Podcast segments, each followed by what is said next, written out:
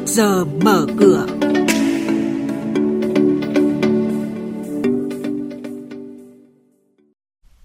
Thưa quý vị, trong chuyên mục ngày hôm nay chúng tôi sẽ thông tin về việc không dễ mở rộng tín dụng và giảm lãi suất. Hai tháng chưa có doanh nghiệp cổ phần hóa thoái vốn. Hai tháng đầu năm ngân hàng nhà nước tăng tỷ giá mua vào đô la.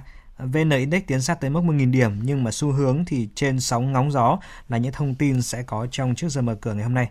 Bây giờ, xin mời biên tập viên Xuân Lan.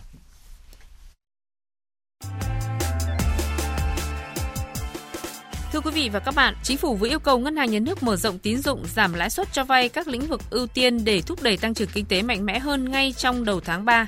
Tuy nhiên, một số ngân hàng hiện nay phải cắt giảm hàng nghìn tỷ đồng tín dụng do chưa thể tăng vốn theo quy định. Giới hạn tỷ lệ dùng vốn ngắn hạn cho vay trung hạn bị siết lại, lãi suất huy động đang chịu áp lực tăng lên. Đây là những rào cản khó đẩy mạnh tăng trưởng tín dụng và giảm lãi suất cho vay. Theo kế hoạch năm 2019 sẽ thực hiện cổ phần hóa 18 doanh nghiệp, thoái vốn nhà nước tại 62 doanh nghiệp. Nhưng theo Bộ Tài chính, trong 2 tháng đầu năm, chưa có doanh nghiệp nào được cấp có thẩm quyền phê duyệt phương án cổ phần hóa cũng như chưa có doanh nghiệp thực hiện thoái vốn. Trước đó, hoạt động cổ phần hóa thoái vốn nhà nước năm 2018 không hoàn thành kế hoạch. Hai tháng đầu năm nay, tỷ giá tại các ngân hàng thương mại không có nhiều biến động. Tuy nhiên, tỷ giá trung tâm lại liên tục được ngân hàng nhà nước điều chỉnh tăng. Mới đây, giá mua đô la cũng được Sở Giao dịch Ngân hàng Nhà nước tăng thêm 6 đồng. Động thái này được cho là nhà điều hành đang tranh thủ điều kiện thị trường thuận lợi mua vào đô la, tăng dự trữ ngoại hối.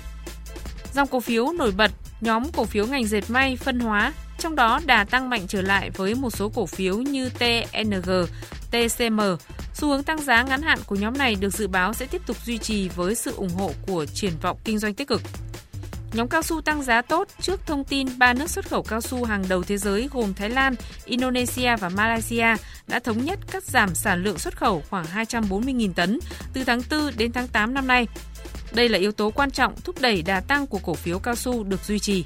Dù vậy, một số công ty chứng khoán lưu ý với mặt bằng giá cao su hiện tại, kết quả kinh doanh của nhóm này vẫn sẽ khó có sự cải thiện đáng kể.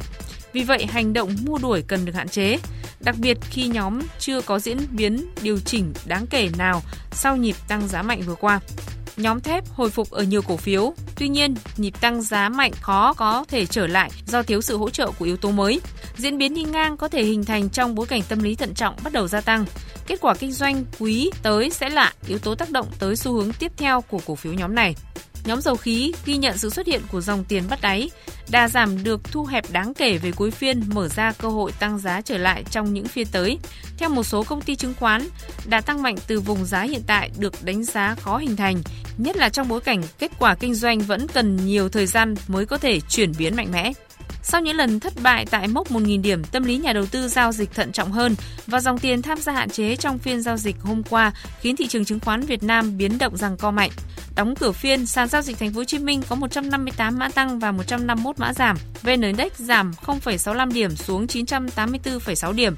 Tổng khối lượng giao dịch đạt trên 178 triệu đơn vị, giá trị hơn 3.700 tỷ đồng. HNX Index tăng 0,1 điểm lên 108,32 điểm với tổng khối lượng giao dịch đạt trên 37 triệu đơn vị, giá trị hơn 380 tỷ đồng. Về những điểm cần lưu ý trên thị trường, chuyên gia chứng khoán Lê Ngọc Nam, Phó trưởng phòng phân tích và tư vấn đầu tư công ty chứng khoán Tân Việt nêu rõ.